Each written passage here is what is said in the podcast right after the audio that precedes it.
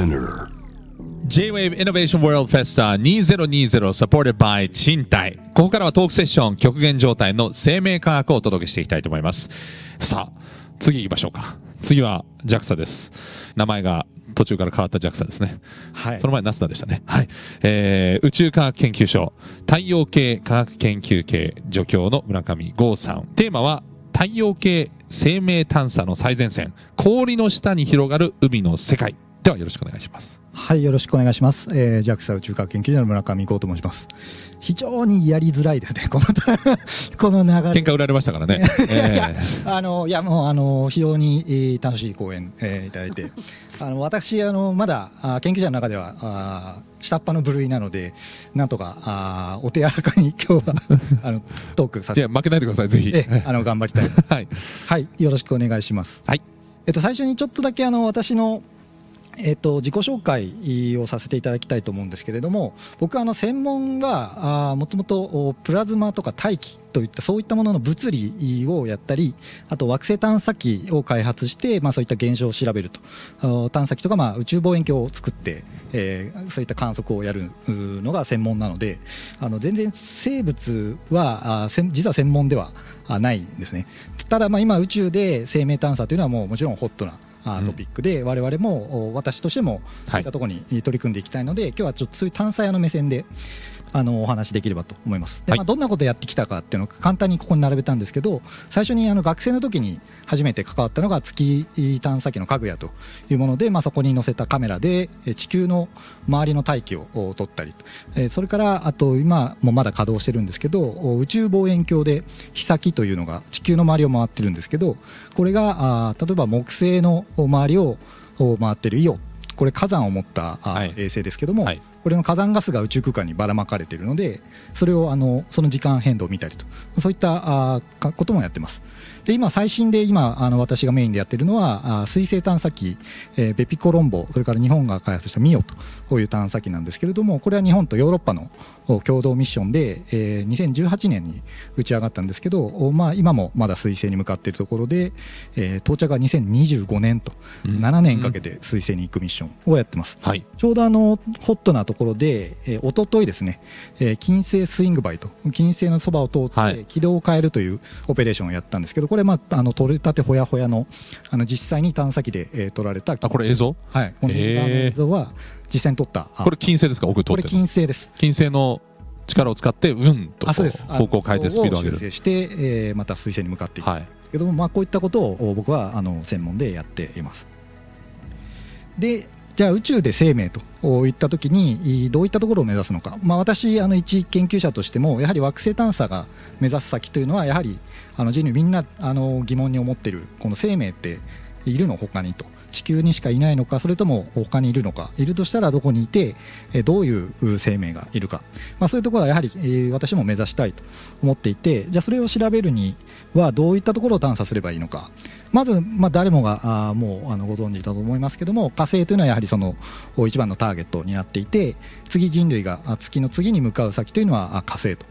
さらにまあ火星には昔もう海があって水が大量にあったということももうほとんど分かっていて現在も地面の下に氷として存在しているだろうと、まあ、あの火星についての話はこの後お村上2号さんの方にあのお願いしたいと思いますけれども、まあ1号、2号で呼んだ方がいいんですか？いやあの下の名前で大丈夫はい。ゆうすけさんの方にお願いしたいと思います。それからあの最近急に出てきたあの穴馬で金星というやつが急になんか話題になりました。これあの金星の大気の中にあのリン化水素ホスフィンという物質が検出されたというう発表があってこれがなかなか自然現象では生まれにくい物質で生命があ出した起源のものなんじゃないかと。へこういうニュースが、まあ、あのこのまだ1ヶ月経ってないと思うんですけども急に、えー出てきました。でこれに関しては、まあ、私はまだちょっと懐疑的な目でえー見てるんですけれども、まあ、こういったターゲットが急にまあ浮上してきたりそれから太陽系内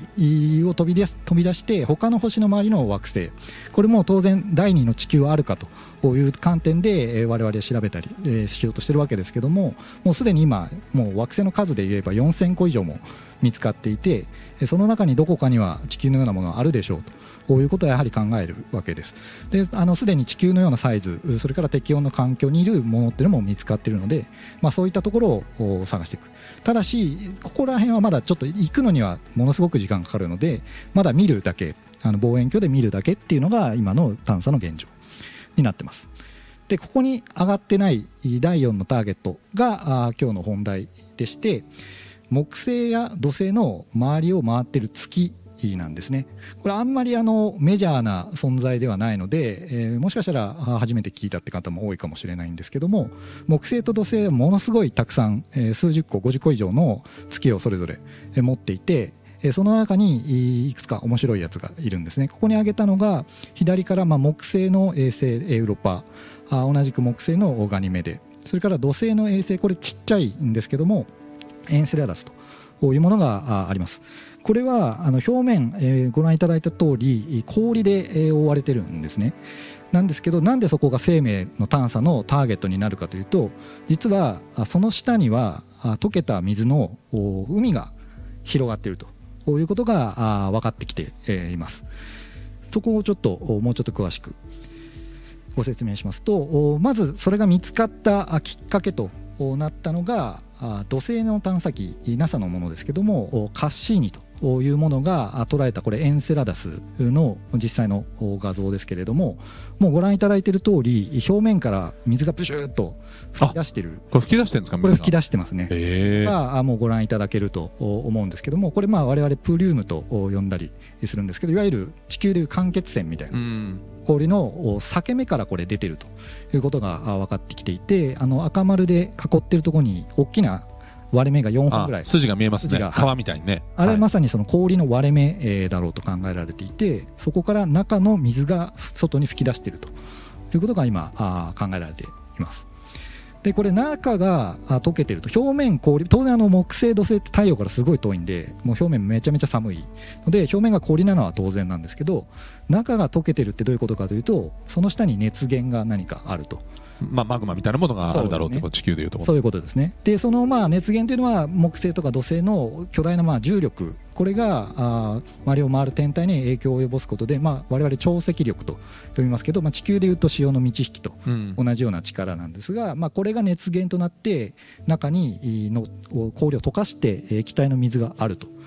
そうなってくると中どうなってるかなとまあ想像するわけですよね。この表面の氷の下にはまあ海があってそのさらに下に熱源となるようなまあ海底火山のようなものがあると。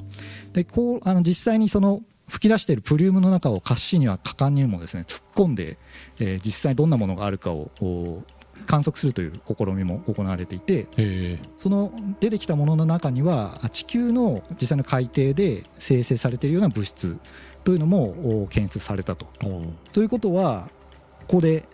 あの出番、えー、高橋さんにあの出番回ってくるわけですけど当然地球の深海と比べたくなるわけですよね。うん、これあの高橋さんもここ面白いポイントということでよろしいですよね。はい、なのでここはちょっと仲良く あの今日はトークしたいなと思っているポイントでしてまさにこういった部分を地球の深海の研究者たちと宇宙の探査の人たちが手を組んで研究していくそういう面白い対象になっていると思っています。どうですか高井さん？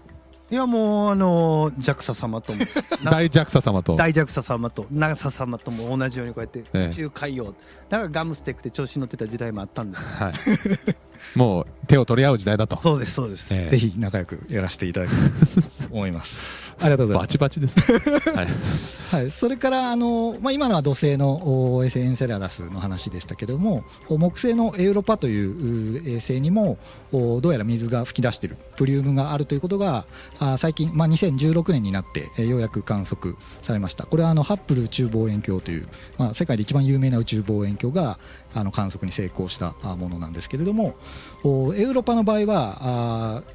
本体の大きさがエンセラダスの6倍ぐらい3000キロぐらい直径があって非常に大きな天体になっていてで今推定されている水の量これを地球と比べても地球が持っている液体の水の、まあ、2倍ぐらいあそんなに？非常に多くの地球よりも多くの液体の水を持っているだろうと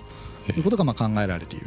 で一方で、まあ、エンセラダスより大きい分あの非常に内部の構造も複雑でこのプリウムもいつも吹き出てるわけではないとあの観測何回か試してそのうちの数回しか取られてないのでいつ吹いてるかどういうタイミングで吹いてるかっていうのはまだ分かってないんですね。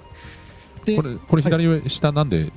あのモザイクなんですか？あこれモザイクに見えるのが あの観測された、はい、あ水の痕跡ですね。こんな感じなんですか？これ地球から撮ってるんであのさっきのカッシーニは実際に行って撮ってるんであれだけ高精度に撮られてるんですけどはい、地球から望遠鏡で見るとやはりこのぐらいのぼんやっとした。なるほど。見せちゃいけないもんじゃないんですね。じゃないです。何も隠してない。あわかりました。こんなふうにまあ見えると。でまあ、あと木星は放射線が非常に強いのでそれが、まあ、あの生命といった環境にどういう影響を及ぼしているかという意味でもエロパは非常に面白いターゲット、うん、僕僕はそういうふうに思ってます。でエーロパは実際にもう探査の計画というのはあ NASA を中心に進められていて今エーロパクリッパーという計画が今25年頃打ち上げ目標で進められていますでこれはエーロパにまあ着陸とかまではできなくてエーロパの近くを40回以上にわたって通り過ぎながら観測するとまあ、そういった計画が今進んでいて、まあ、こういった天体というのは我々のホットなトピックになっています。それからジュースという計画もこれ今度ヨーロッパを主導で進められているんですけどもこれにはあの我々日本 JAXA も装置の提供という形で参加していてこれは2022年打ち上げ予定でもあと2年ほどですけれども7年かけて木星の周辺までたどり着いてその後エウロパそれからガニメデといった月の観測を行っていくと。いうことで今後こういった非常に我々が最前線だと思っている天体の探査というのがますます進んでいくので非常に面白い発見が期待できると。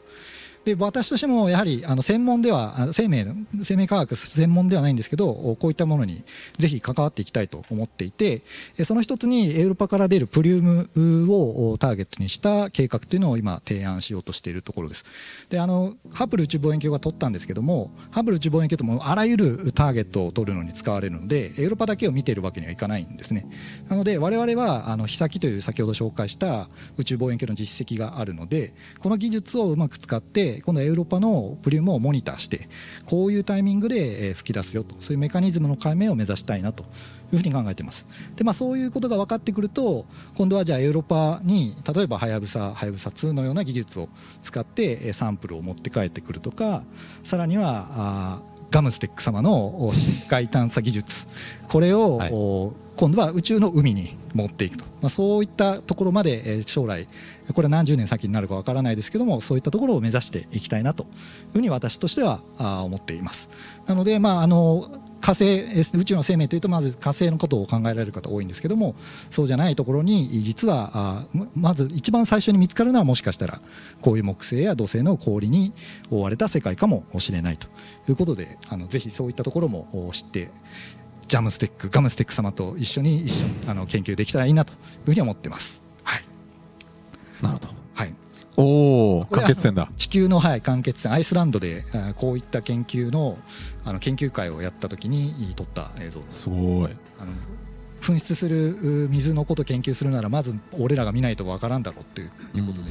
アイスランドでやりましたね。すごい。これが地球の場合ってことですね、はい、そうですね。ありがとうございます。ありがとうございます。やっぱりでもなんかこう宇宙探査ってまあいろんな分野があるんでしょうけど、はい、やっぱり生命探査とか生命の痕跡みたいなのがもう一つ軸になってるんですね。やはりそこはもう誰もが知りたいことですしあのそれだけそこに挑むだけの技術がついてきたってことだとも私は思ってますね。なるほど、はい、行くだけだった時代からもう何のために行くのかっていうその限られたリソースを何に使うかっていう、そうですねそれがやっぱり人間の、まあ、同じ生命を見つけることによって地球の答えになるからってことですか？そうですね。あの我々がどうやって生まれたのかっていうことも含めてそれを知るためには他の生命っていうのも知る必要があると思います。なるほど、はい、そこで微生物の研究も生きてくると？その通りです。よろしくお願いします。高井さんうなずくばかりです、えー、いつ呼ばれるかなと 期待してるみたいです。いやあのー、村上剛さんは、はい、宇宙飛行士にまだなる気満々なんですよね。あよくご存知で、はい、僕はあの飛行士にならなくても宇宙に研究者が行く時代が来ると思っていて、はいはい、なのであの観測装置を例えば月に置いてそれ故障したら直せるの俺だけだからって言って。なるほど。そういうルートで宇宙行きたいなと思ってます。でその時に、えっと、火星のとか宇宙の、えー、地底探査船を持っていくとなると高井さんを連れていくということになるわけですね。潜りたい方だと僕は思うので来てる間によろしくお願いします。潜っていただくしかないかなと、はい、じゃあ加速度的に。よろしくお願いします、はい